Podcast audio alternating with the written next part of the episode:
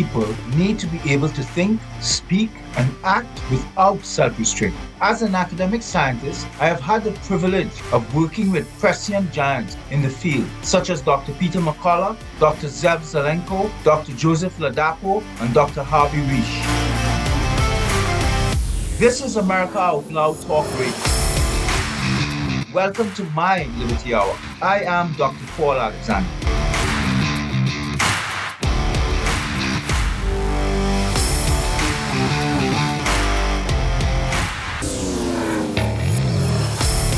Welcome to the America Out Loud Talk Radio, brought to you by Malcolm and Company, and you are listening to the America Out Loud uh, Dr. Paul Alexander Liberty Hour on America Out Loud.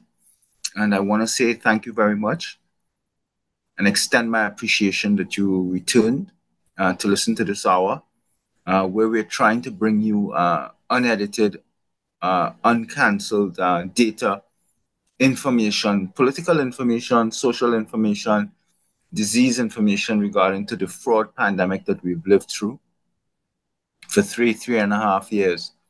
And uh, just remember that um, this wouldn't be possible without people like Malcolm, the America Out Loud platform, helping people like Dr. Peter McCullough, Dr. Harvey Risch, myself, uh, Dr. Peter Breggin, his wife Ginger Breggin, all of these real, real champions and soldiers who've been on the forefront from day one, fighting the work cancel culture. And with myself, with other good people like Dr. Ramin Oskoui. Um, sadly, he has passed away. He started this, uh, Dr. Joe Ladapo. Uh, we got together in the beginning to begin this push as we worked with Zelenko to develop the early treatment paradigm. And as you know, persons like myself were against the lockdowns and the school closures, business closures, mask mandates, etc., from day one, because we realized from the evidence, the evidence that had accumulated over decades, that lockdowns, etc., would, would, would, would result in the harming and the killing of people and would not function in any capacity to curb transmission or, or, or deaths. And it's exactly what we saw.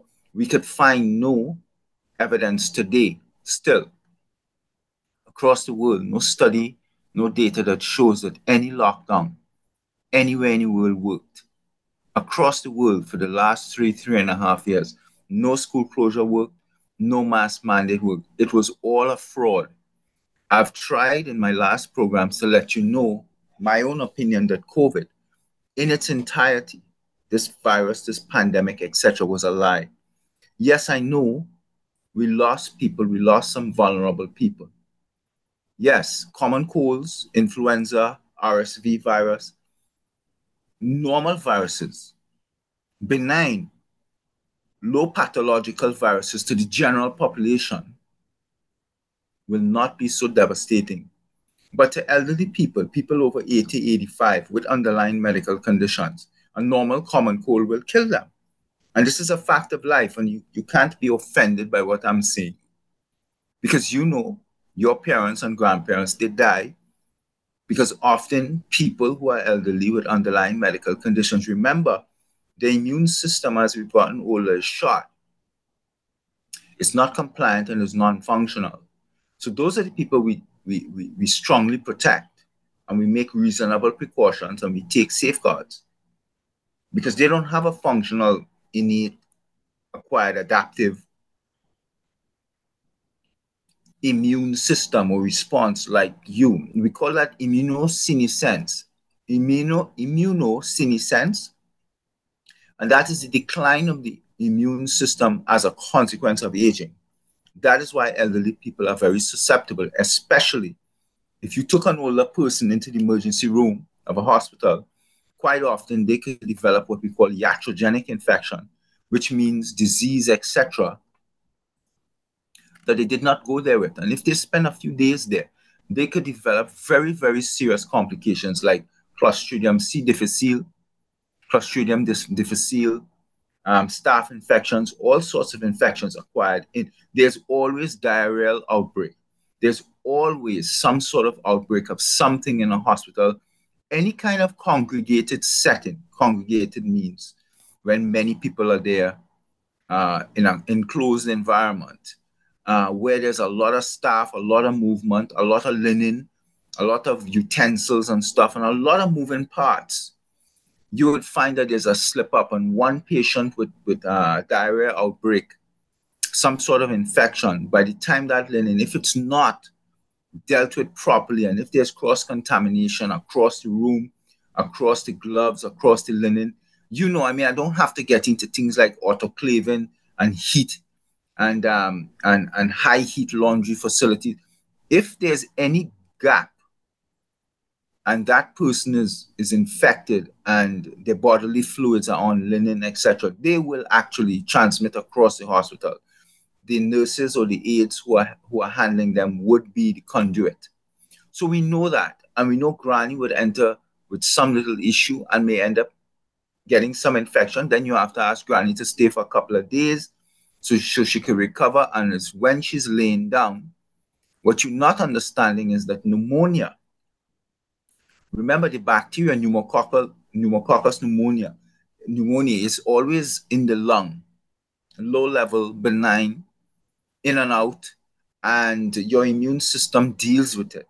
But when an elderly person lays down, even a healthy young person for a period of time, and there's and there's stagnation, etc., the bacteria proliferates, and um, that person could develop very serious pneumonia and even sepsis very rapidly, and they will die. And many times you go to bed at night in all of the hospitals and nursing homes in your city, society, and country. Elderly people die and they get taken away to the morgue during the night while you sleep from a common cold because they got pneumonia, sadly. But it's a fact of life. It happens every day, it always happens. COVID, coronavirus, was going to take in a natural pandemic I want you to understand how I'm explaining it. In a natural pandemic, we normally see, especially in a naive population, we see the initial first curve, the first peak, and it's often followed by a second wave, and at times a third wave, but they all will come down as we get to herd immunity and what we call endemicity, endemicity where uh, the pathogen, the disease in an, in an endemic phase. So um, the problem is, though, that what we saw with COVID, especially when we brought the vaccines, is that the waves were not coming back down to baseline. They were staying very elevated. So there was a lot of virus out there in the environment. And in fact, the waves, the peaks were becoming very close together and they were becoming successively higher. So there was no getting back to baseline or herd immunity. What I'm trying to say is that our elderly people were vulnerable. Whether they created this in a laboratory, but we know they did some. This, this is not natural spillover. This is not a zoonotic infection that's naturally spilled over. Whether it was Department of Defense, and we have strong evidence of that, in combination with NIH, which is Francis Collins, NIAID, which is Anthony Fauci, um, Ralph Baric, and uh, Peter Daszak, these people from EcoHealth and University of North Carolina, Chapel Hill, whether it was in conjunction with Wuhan uh, virology lab, whether it was labs in the United States, we have evidence of labs in the Ukraine. They were fooling around with bat coronaviruses. They were. And they were, and, and I am convinced today in all that I know, based on my biological warfare training, based on my time in the administration, I believe that high level people in the government were operating in a dark way, in a secret way, their own research, whether it was whether it was uh, approved by Department of Defense, but as a dark operation, so not on the books.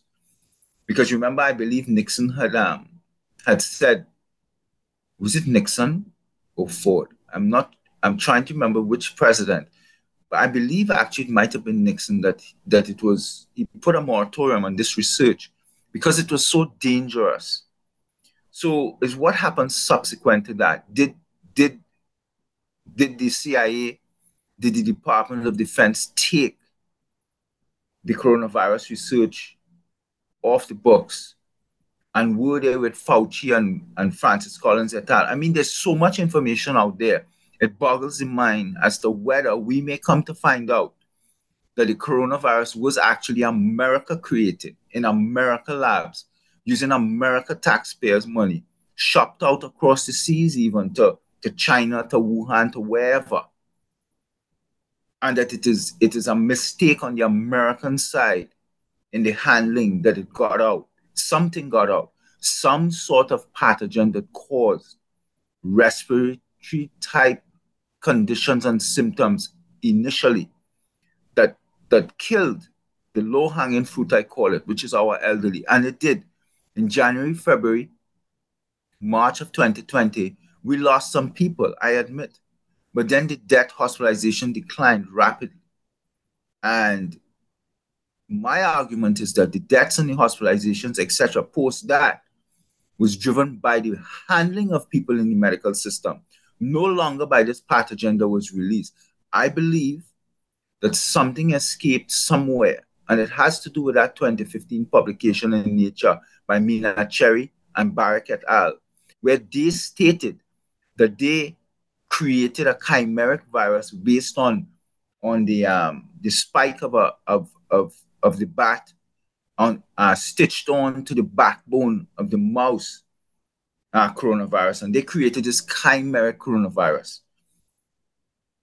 and um, bat and mouse components, spike from the bat, I believe, and backbone, the viral backbone from the mouse. And they said it was a human pandemic potential replicated very efficiently and effectively in upper human areas, and that they tried different vaccines and monoclonal antibodies, different drugs, treatments, and nothing worked.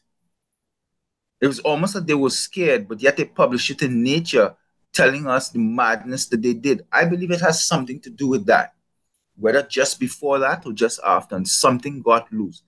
I believe it was circulating for several years in a very low level benign situation that it was captured as common colds or influenza. Nobody was looking for it because it was kept secret. I believe Fauci and Francis Collins and they knew what they did with Ralph, with, with Peter Daszak and Ralph Baric and North Carolina and Wuhan years ago. And I believe that it was so benign that they didn't have to let the public, they decided, not they didn't have to, they decided that they were not going to tell the public or the world because it was it, it was operating like a common cold. In other words, if it was that this was a Department of Defense program to create a battlefield military weapon where the United States could develop a coronavirus strain that they could use on a battlefield, thinking that China and India and other countries are doing the same, Soviet Union. And so they were, we were going to develop one also, and they, were, they, would, they would be able to research it so they could figure out antidotes, etc. I believe, this is what I believe, I believe that if their intent was to create a pathological virus for the battlefield, that they failed. I believe the experiment went bad. And to the extent that they failed in that, they created something that was infectious. So the good news for that is that whatever got out was not lethal, but it was highly contagious and it was low level pathogen, pathological capacity. So that it was circulating worldwide. And I'm saying a bunch of things that might sound confusing to you, but what I'm trying to say is it is likely that the entire world was already immune had some level of population immunity. In other words, I'm trying to say that this was circulating across the world and that our immune system saw it and we were already immune. So when January of 2020 came along, we were not seeing this virus for the first time, our immune systems, whatever it was. And the only people I'm arguing that were susceptible as normal would be elderly people who are over 80, 85 with underlying medical conditions. And we got to find out that highly obese people had a higher risk of death with, and they died. A lot of nurses, a lot of African American people who were frontline nurses, etc. It seems that COVID exploited the risk factors and obesity emerged as a superloaded risk factor.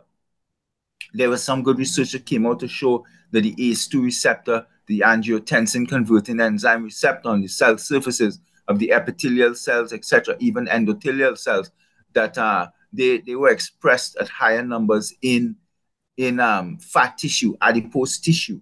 And that is why uh, obese persons succumb. Uh, look, there's so many things we can talk about, so much that we've learned. But the bottom line is, I am trying to say is that whatever they, they did in terms of a battlefield weapon, bioweapon, it failed. But whatever it was, was released. And that's what we were dealing with. That's what we were dealing with for the last three years, and it is still here. Whatever it is Fauci and they did, it got out, and now we are dealing with variant after variant. Why? We, we suffered most deaths by the inept, incompetent killer way that our people, our parents and grandparents, and our family and co workers were handled in the hospital because they were given a fraud over cycle PCR test that was 97% false positive. They were never COVID infected. But once you went to the hospital with a little cough, they sucked you into the black hole. They put you into the back room. They designated you COVID because those hospitals and doctors were going to get incentivized with money. That's under the PREP Act. Read it. So they took you in. Then what did they do? They sedated them. They gave them um, midazolam, which is a paralytic you use in the execution chamber when you're putting somebody to death.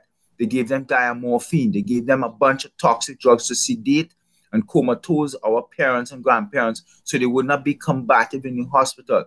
What happened to Granny? She was isolated. She became dehydrated and malnourished because she could not move. She couldn't even communicate. So she was began to die. She got onto a death spiral. And from there, what they did was pumped her with more toxic drugs. The word came down from CDC and Health Canada do not treat with antibiotics when we knew that in the Spanish flu, vast majority of people who died was not from the influenza, it was from bacterial infection secondary to the viral infection. These people had pneumonia. Many of our elderly and grandparents died because they had pneumonia that needed antibiotics, and the governments told the doctors no.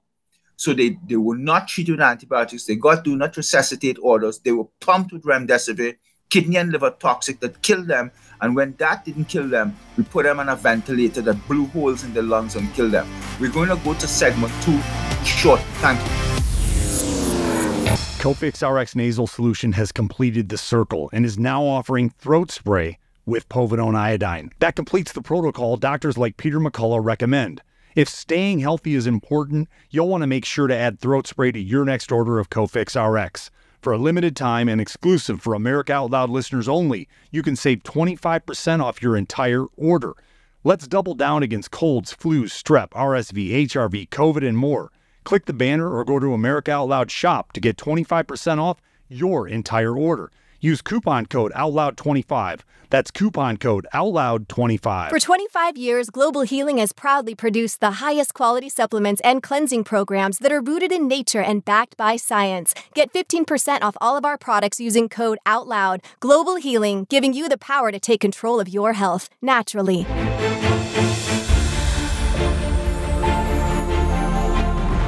We are the pulse and voice of everyday American thought. AmericaOutloud.news, delivering a message of truth, inspiration, and hope to the world. Here we take on the challenges of our generation so that we can preserve future generations.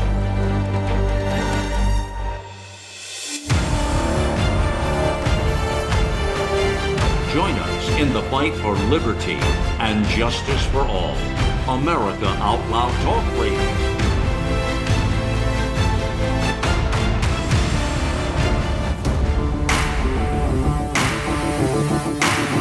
This is Dr. Paul Alexander, and I'm welcoming you back to the second segment of the Dr. Paul Alexander Liberty Hour on America Out Talk Radio. You know that my shows, our shows, McCullough shows, Risha shows, um, our um, talk shows go to podcast the following day, just after it's shown. You can hear it on Spotify, Stitcher, Pandora, and this iHeartRadio network is just tremendous and phenomenal. It is helping us in this work cancel culture continue to spread important information to the public um, because we are canceled and we, we are not allowed onto the legacy media. Uh, so we need people like Malcolm and the America Out Loud platform to get us out there. So I want to thank Malcolm again for his tremendous advocacy and his help to keep the information flowing and for standing up, standing up to this, to these fraud governments and these officials in these systems, standing up to all of the efforts to stifle, to stifle information and to prevent the American people from knowing the truth. It is people like Malcolm and they who've helped over the years to make sure that Americans were properly informed and educated about the true nature of the COVID pandemic, the fraud non pandemic, with a 0.05% infection fatality rate, not the 3.4% that that fraud killer, the, uh, the director general of the WHO, what do you call him? Tedros. Tedros, the fraud killer, not the 3.4% that Fauci spoke about, parroting Tedros. 3.4%. If this was a 3.4% mortality rate, that would have been a serious problem for the global community. And, and even that we could have managed because we had MERS coming through with a 40% mortality in 2012. We had SARS 1 with a mortality rate of 10% uh, in 2000. And, um, I believe SARS 1 was 2002, 2003. The bottom line is, the bottom line is this. If a viral infection, a respiratory viral infection causing respiratory symptoms, influenza-like symptoms, flu-like symptoms was coming through a population, you know that if you do nothing and you step back, you will have a first, second, and maybe third wave, and it will settle down. You know that it will, kill some elderly people who are vulnerable. It will kill immunocompromised people. There's nothing we can do about that. And that was the argument that we were making. But you don't. You don't do what we did. You don't lock the society down. You don't close schools because even Dr. Donald Henderson, D.A. Henderson, who functioned to eradicate smallpox in the 1960s, 1970s. I actually had the pleasure and the privilege of working with Dr. Henderson at Johns Hopkins in 2001. I did a program in biological warfare, bioterrorism. Then Johns Hopkins was putting up a bioterrorism school in 2001 because there was a lot of chatter and, uh, around the world about uh, bad actors, militant Islamists from across the world, uh, even in East Bloc countries trying to put their hands on a suitcase, battlefield, nuclear weapon, chemical weapon, bioweapon. And uh, Johns Hopkins began this program on uh, and um, how how you would weaponize pathogen and what would be the epidemiological implications to a city such as Baltimore. We use Baltimore as a tabletop. If like a if like smallpox or plague or Q fever or tularemia, etc was weaponized and converted into a powder or some form and put on a nuclear and put on a missile tip and delivered into a city or or disseminated through the sewer system through the water system or through the sewer system. It comes up through the sewer grates at night while you sleep in some form of aerosolized vapor. So we needed to study it. So i studied that under dr henderson dr engels Inglesby dr tara o'toole etc uh, Henderson and me became friends over time because I was considering a doctorate at Johns Hopkins in biological warfare. And we had a lot of extensive conversations, emails. and at the same time, I was thinking about a, a career in evidence based medicine, um, clinical epidemiology, and I was talking to Dr. Gordon Guyatt uh, out of McMaster University. They founded the evidence based medicine field. Dr. Guyatt was one of the founders at the end of the day, McMaster put me on a scholarship. I had a full scholarship. Uh, teaching. I was teaching also. Um, I couldn't get the same funding at Johns Hopkins, and I was not a legal resident of the United States at that point. So I took the option to go to McMaster, although I went back at that point to Oxford to read for a graduate degree in evidence-based medicine. So the point is, I learned a lot about biological warfare and bioterrorism from D.A. Henderson. Dr. Henderson. And why I went into that diatribe is Henderson wrote a paper in 2006, Dr. Donald Henderson. And uh, uh, what basically what he was trying to say is how do we optimally respond in a pandemic? You know, uh, what what are the steps that we should take and that we should not take? And what Henderson wrote back then in 2006 was prescient. Um, he tried to explain that you do nothing in a pandemic. But all you do is basically you leave the society alone and you let the society function. This is what I argued. I argued how a free society should deal with a pandemic. Remember, since I was in the Trump administration in 2020, I've been on the inside fighting and banging away at Fauci, at Birx, all of them, at Hahn, everyone, and um, trying to explain to them that everything that we were doing was wrong. So even today, I have credibility because while I still support President Trump, I also bang away at Trump because the, the lockdowns happened under him and the vaccine operation warp speed. But I give him the credit because he was misled and lied to by Fauci and Birx because he trusted their counsel as the doctors and scientists. But they lied to him and they, they misled him. But my argument was clear. People like me, people like Dr. Scott Atlas, we came out of the gate, even Alex Berenson. but he not being a scientist, but he was on the fringes and he's a smart guy. But Atlas and me, Atlas was in the Eisenhower building in the White House. I was at the Health and Human Services building on 200 Independence opposite the Capitol. In that building had Redfield, Hahn, Jura, the task force worked in my building and reported to my bosses every day. So I dealt with these people.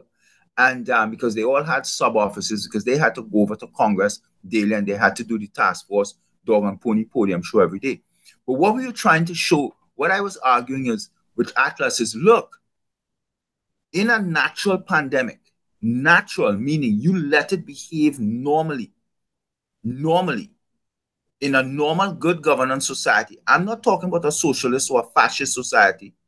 I'm talking about a good governance society. You settle down and you calm down. You strongly protect the vulnerable people in your society. That's the elderly, high risk people, the immunocompromised people. That's people with underlying medical conditions. And we go to know obese people too. But you protect them.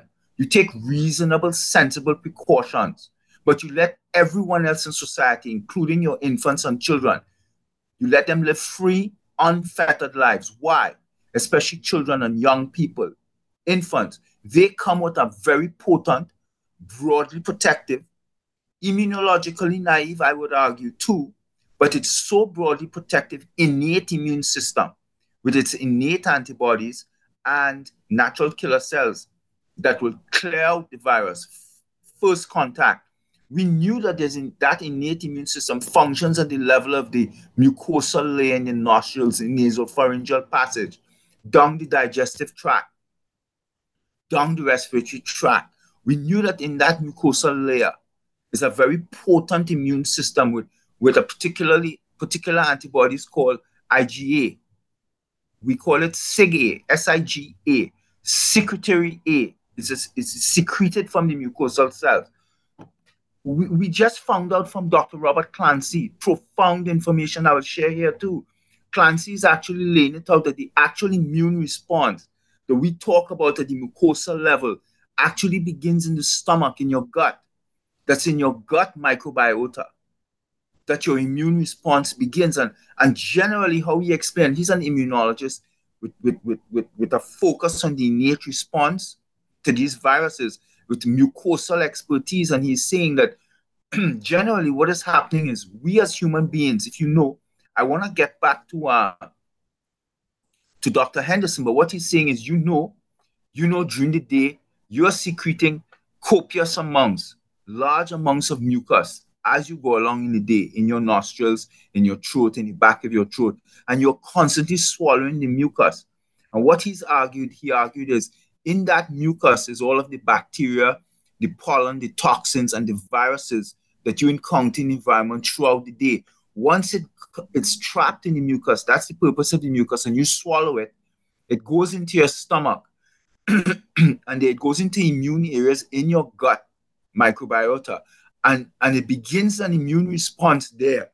and those cells are kicked back up to the lungs, to the respiratory system, the, the, the airway conduit system, and the and that innate immune response begins there. And that is where we know your first line of defense and then the acquired adaptive defense systemically subsequently. So it's a very fascinating fascinating piece of information. But what I'm trying to say is this. Um, what we did was wrong. What we did was wrong, devastatingly wrong with the lockdowns and the school closures. We did devastating things to our society. And when you consider Henderson's work, and I had the opportunity to talk to him, and I've read his work, it was fascinating what he did and what he said. Because what he's trying to say is this that the experience showed us that we knew, and this is the argument me and Atlas was making that, that any community faced with an epidemic or any kind of adverse crisis, even a chemical spill, even a, bio, a, a, a, a nuclear attack, even using a suitcase nuclear bomb, you respond best. You are able to cope and respond with the least anxiety when you allow normal societal function of the of the society and the community in at least disruptive a manner as, as possible. What do I mean? No lockdowns. That's what I mean. No school closures. We should have never taken Johnny and Susie out of school. Johnny and Susie needed to be in school because Johnny and Susie needed to be exposed to any circulating pathogen naturally and harmlessly because their innate immune system would have dealt with it they would have contributed to herd immunity for the larger population society. They would have taken pathogen home and primed and taxed and tuned up the immune systems of the of the elderly at home in, in, in, in, in a fascinating way. In other words, we even have research to show that homes that had children versus homes that had no children, it's the homes with no children that had higher rates of infection and death in the in the parents and the elderly. Children protect. Children protect their parents and the elderly. It's the children's immune system that is a buffer and helps contribute to herd immunity. we needed the type of political and public health leadership that failed. In Canada, it failed. Trudeau, he had a bunch of inept morons, doofus, moron, incompetent so-called scientists in Howard Njoo, Theresa Tam, Supriya Sharma, and these people. These people were clueless in immunology, clueless in vaccinology, clueless in virology. We had Fauci at CDC, Francis Collins, NIH. We had Redfield, Fauci at NIAID, I mean. We had these people, Azar, head in HHS. These people were so stupid. What they did to America, they did not have the type of leadership nor expertise to even provide reassurance to the public that they knew what they were doing. We had a clown car show every day. Do you know that in Canada, 80% of the people who went into old age homes died? The highest rates of death happened in the old age homes, assisted living homes, long term care facility homes in Canada, in the world, and specifically in a province called Ontario. They didn't know what the hell they were doing. They killed, you remember that movie, The Killing Fields? Well, it was like killing fields in Canada. if you don't, if you if you overreact and you lock the society down, as they even did in China, you could take a manageable situation, a manageable epidemic, or even if it was a pandemic, and this was never a pandemic. COVID was COVID was a PCR manufactured, overcycled threshold pandemic. Because we knew that over 24 cycles, you were not detecting infectious or pathological virus. Yet we were cycling at 40 and 45 in Canada, Public Health Agency and Health Canada directions, CDC and NIH and FDA in, in America. 45 amplifications. We were detecting viral dust fragments, non-culturable, non-viable pathogen. We were locking society down closing schools for no reason, 97% false positive. We took a manageable situation. We created a lie why? To topple Trump. History will show this was to destroy President Trump and destroy America. And they did. President Trump was, did not become the president. We moved it into catastrophe. And what I'm trying to say is Henderson's most potent, potent, potent words to me was when he tried to explain that in the end, that um things like lockdowns, school closures, business closures, you know, um, uh, quarantine, mass testing, mass quarantine of asymptomatic people. He tried to argue that the most important thing that you do in an epidemic, in any kind of outbreak, even low level outbreak, even up to the pandemic, is you leave the society open. You leave it functioning as normal. No, no controls. You strongly protect the vulnerable people. You know what to do. You'll figure it out. Your parents in your home, you know what to do with them, and your grandparents. All you do is you increase hand washing and you only keep sick and well people at home. If you're sick and unwell, don't go to school. Don't go to work. That's it. Make that decision. And that's how you get through something like this. We were not dealing with a pathogen that had a 10% mortality, even 5% or 2%. We know now that COVID infection fatality rate is 0.05%. 0.04% means corrected for persons 70 to 75 and below. Your chance of survival bumping up into COVID in January of 2020 was 99.998% if you were 70 years and below. 100%. They never told you that.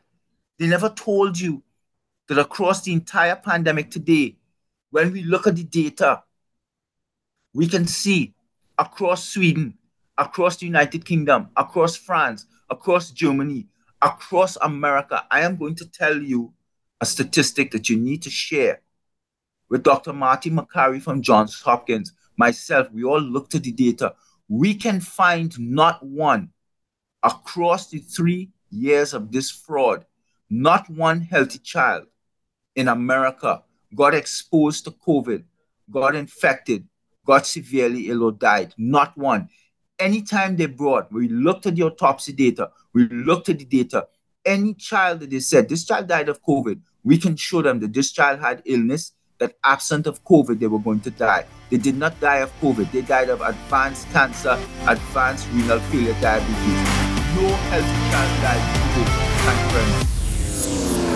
World class care from doctors you can trust, all from the comfort of your home. That is One Wellness. Dr. Peter McCullough and his team at The Wellness Company designed the One Wellness membership to provide free monthly supplements and unlimited telemedicine access with doctors that share your values. Go to OutLoudCare.com today and use code OUTLOUD for 25% off your first month of One Wellness.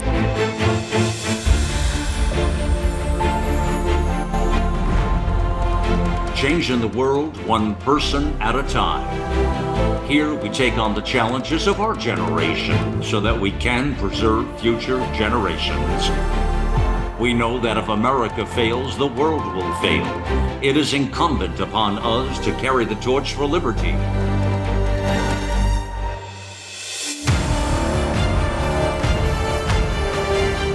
America Out Loud Talk Radio. It's a fight for the soul of humanity.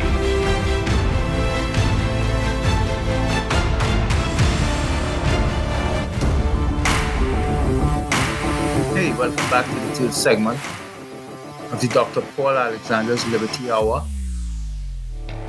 in the America Out Loud Talk Radio uh, talk show.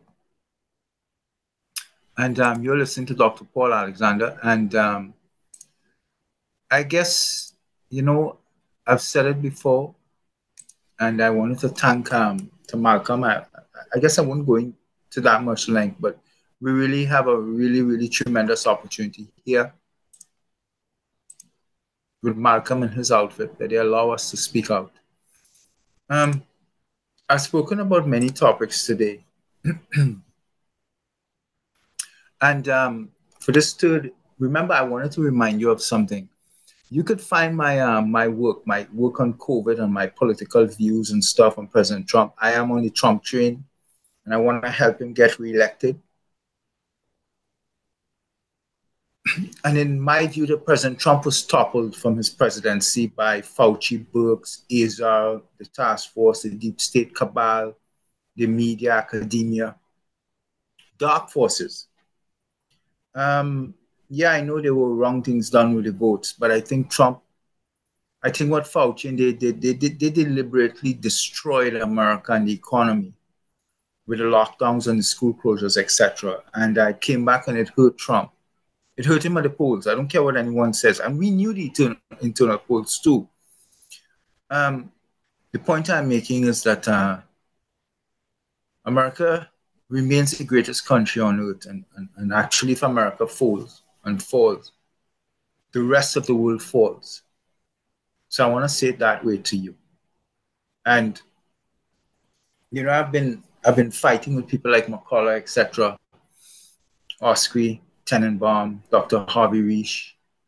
We've been we've been out there on the forefront, and uh, it's been three three and a half years. What I wanted to touch base on today is that uh, at this point is I wanted to remind you that this the virus and the vaccine, the virus itself on the viral ball, there's this attachment you know as the, the spike glycoprotein. It's a molecule that is composed of several other sub subunits, and these collectively form the spike protein, which that spike protein on the viral ball interfaces with the ACE2 receptor on the host cell.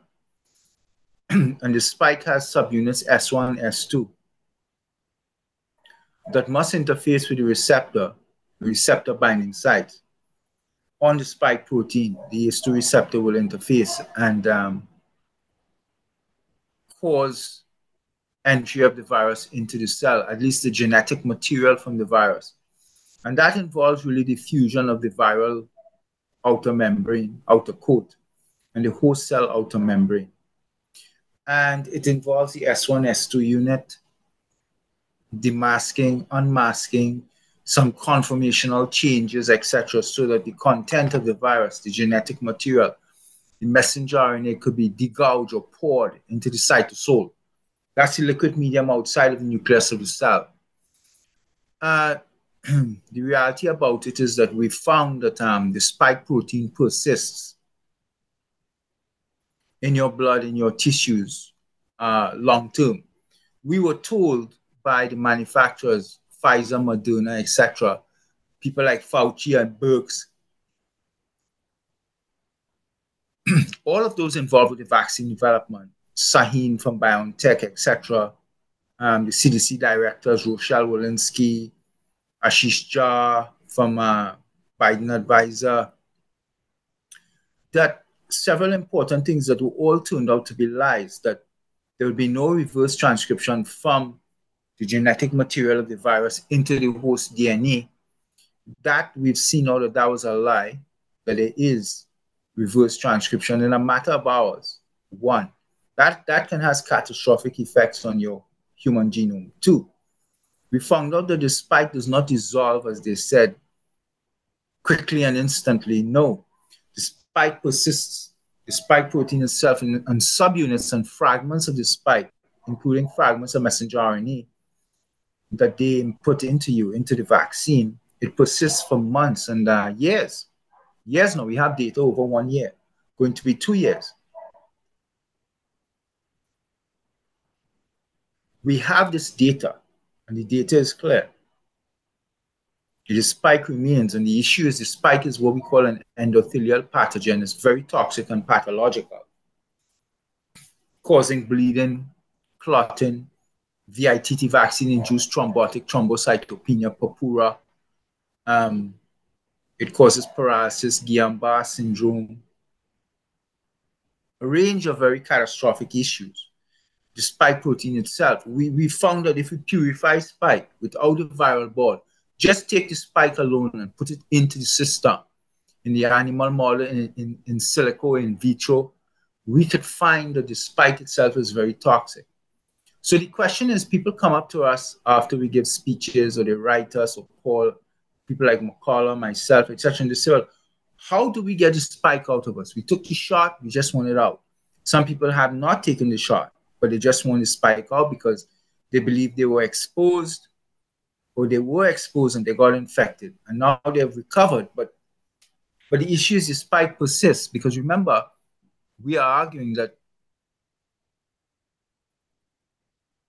Moderna, Pfizer, etc., they, they place molecular caps on the mRNA strands. they replace the uridine, uracil, nucleoside base um, with a methylated pseudouracil. And this is supposed to hide because normally, if you didn't inject the messenger RNA, if you'd have put that synthetic messenger RNA into the vaccine and just injected into you, our immune system would detect it as a foreign uh, product, a foreign molecule, and attack it for destruction, attack the lipid nanoparticle, etc., and destroy it. So whatever intent they had for the content of the vaccine would have never even gotten off the floor. But we know now that the vaccine leaves the deltoid, the injection site. They lied and they told us no, it will not, but it does. It has to leave the injection site. The fact that they enwrapped it and encased it in a lipid nanoparticle, that phospholipid bilayer complex, meant that they knew they wanted it to get deep and far within the body to cross the blood-brain barrier, etc., the blood-lung barrier. So, so the truth of the matter is that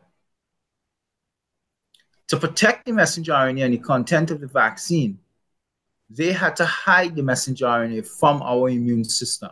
And they did that by swapping out the uracil, or some call uridine, from methylated pseudouracil. And that one nucleoside base change hides that molecule from our immune system. And that is why it can survive to get into the uh, into the cytosol of the host cells. And that's why it hooks on. I mean, I'm not getting into all of the biochemistry here. And uh, it's just as it hooks on to the ribosome. And from there, um, the spike protein is translated. But there's also still some steps. The the spike protein also has to be processed at a higher level. Some steps, a cascade of events with the, with the endoplasmic reticulum. Uh, as part of that ribosomal machinery, the cellular machinery, the Golgi, G-O-L-G-I, the Golgi or Golgi apparatus also. I know you all could remember this from your biology, grade 9, grade 10, grade 11. To process the finished translated protein, in this case, the spike protein. And the spike protein migrates to the membrane of the cell that the spike protein was produced in and sits on the membrane and is exposed to the outer side of the membrane. And then the immune system is supposed to, you know, there are all of these different um, dendritic presenting cells, blah, blah, blah. Well, I should not say blah, blah, blah. I mean, this is a scientific discussion, but but you know, I, am trying to condense it for you. Point is though that when the immune system sees this foreign protein, it's not just about provoking immunological response. The immune system has killer lymphocytes, killer T cells among itself. That once it detects any foreign protein being produced in a cell in the body, once it sees it sitting there on the membrane, once it sees the molecular garbage, because it's part of a molecular um, reaction, the cell produces that chemical reaction or process produces byproducts, end products, waste products. We call that molecular garbage. That's deposited at the door of the cell, so to speak. Once the immune system sees that type of molecular garbage, it knows that the cell is doing something it should not be doing and it therefore flags that, marks that cell, and attacks that cell to destroy it. And that's where, for like the myocardial cells of the heart, when they produce the spike, the immune system sees it and attacks the heart cells and then the larger tissue, so to speak. And that's where the heart gets the inflammation and the myocarditis and the pericarditis, etc. And uh, you have a host of other immune system responding coming into place. You have well, it's not just the innate and the acquired adaptive immune. You also have the third branch, which is the complement system, bores holes into the tissue, etc. And it's a catastrophic event at that point. What I'm trying to say is that is that um, the spike protein is deadly, and we need to get it out of us. And the wellness company, Foster Coulson's wellness company, came up with a formula where um, this this product nattokinase, this enzyme, natural enzyme, it's a natural fibrinolytic, fibrinolytic, um, um, blood thinning enzyme. It's part of a formula to um to dissolve the spike protein, to, to bust it up. And some preliminary observational research is showing us that the spike protein can be dissolved distilled by the nattokinase. And McCullough and TWC, we've come up with a triple threat, a triple formula that's composed of nattokinase, about 100 milligrams a day, orally, twice a day. So it's 200 milligrams. You don't need food with it. Um, there's also a second product as part of this triple combination formula. It's called bromelain, B R M E L A I N, 500 milligrams also orally twice a day, again without food. And then there's curcumin, C U R C U M I N, 500 milligrams orally twice a day also. So all of these, these three, nattokinase, bromelain, and curcumin, twice a day. And uh, we found that this triple threat attack can function to dissolve the spike protein. So the point is it will not have a long-lasting effect on you and go on to produce serious damage. So I wanted to touch base on that again uh, today for you to consider, um, given the toxic, the toxic effects of the spike protein. Um, what I think is important also to talk about today is um, right now there's this ongoing um, feud, so to speak, between Renette Senum and Dr. Simone, Simone Gold. And um, there's a lawsuits flying back and forth between the two. I know both parties well. I know Renette very well. Um, I would hope that these people will resolve their issues. Um, I saw there was something on the news about how me, as a former Trump official, ended up in the, Canadian Ottawa trucker convoy melee and the US convoy. As you know, I spoke on stage with the Canadian and US trucker convoy, and I stayed with them throughout the convoy across America. Um, I've written a Substack, and I will be blunt. I, I, I hold no I pull no punches, and I and, and the title of my Substack is this: "Hang them all high for what they did to Trump. Hang them, I say, all involved, politicians too, CDC officials, and FDA, NIH, Health Canada, anyone. I'm saying that once a court and a judge looks at the evidence and we have a proper tribunal hearing and says that capital punishment is in order, it's beyond just finding somebody financially or putting them in jail. If, if judges find that these people like Fauci, Birx, Walensky, Jha, Hahn, all of these people, if their policies and their decisions costed lives needlessly and innocent people die, and that the judges and juries say that these people should be put to death, I say put them to death. I'm not going to say no. I'm going to follow what the judges say. These people must be must sit down in a in a hearing at some point to explain their their role in the COVID lunacy. And I've written this Substack. You can find it on Alexander COVID News. Just just Google A L E X A N D E R space COVID space news, and you would see all of my writings, and it's free. You can join for free, as well as there's a $29 membership for the year. But if you if you want, you can just be a free member. And um, I've said before, very bluntly, that if these people did nothing wrong, then we celebrate them and we praise them. Yet we punish them if we show in proper courts that they cause people to die needlessly. Because we cannot let this go unanswered. We can't. We have to get um, some kind of uh, accountability. And that's why I like President Trump. Because President Trump is all for retribution. And I'm very, very big on retribution. I'm big on, but, but proper retribution. I wanted to talk about a drug that was formed, this is a very urgent. I'm for vengeance, like President Trump, but, but needed vengeance and, and justifiable vengeance.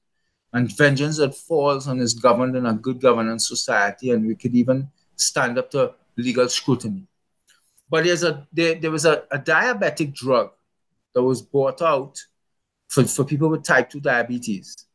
And what, what people found was that this particular drug called Wegovy, W E G O V Y, is one of the street names or how it's sold. Another name is semaglutide, S E M A G L U T I D. But Wegovy or Ozempic, O Z E M P I C. I see it's advertised a lot in, in, in, cable right now. But what we're finding is that these this this drug that's for diabetics, type 2 diabetes, we found that they lost a lot of weight. And somehow or the other, the message went out there. And the manufacturers of this drug, a type 2 diabetes drug, is, is, is advertising as a weight loss drug. I need to warn you people. This Ozempic, O-Z-E-M-P-I-C, other name Wegovy, W-E-G-O-V-Y, this is dangerous. When we look at the proper literature today, we see it. It, it causes massive rebound gain, weight gain, but it causes severe damage to the pancreas, the internal organs, uh, cardiovascular issues, etc. Do not be lulled into a sense of complacency and do not think about what are the implications. No pharmaceutical, no drug manufacturer has ever made a drug simply to help you. It was always for profits. And now this manufacturer of Ozempic is trying to fool the public that this is a weight loss drug. No, it's a diabetes, diabetes drug and it's causing problems for diabetics as is because they're losing massive amounts of waste that put them in a dangerous physiological situation.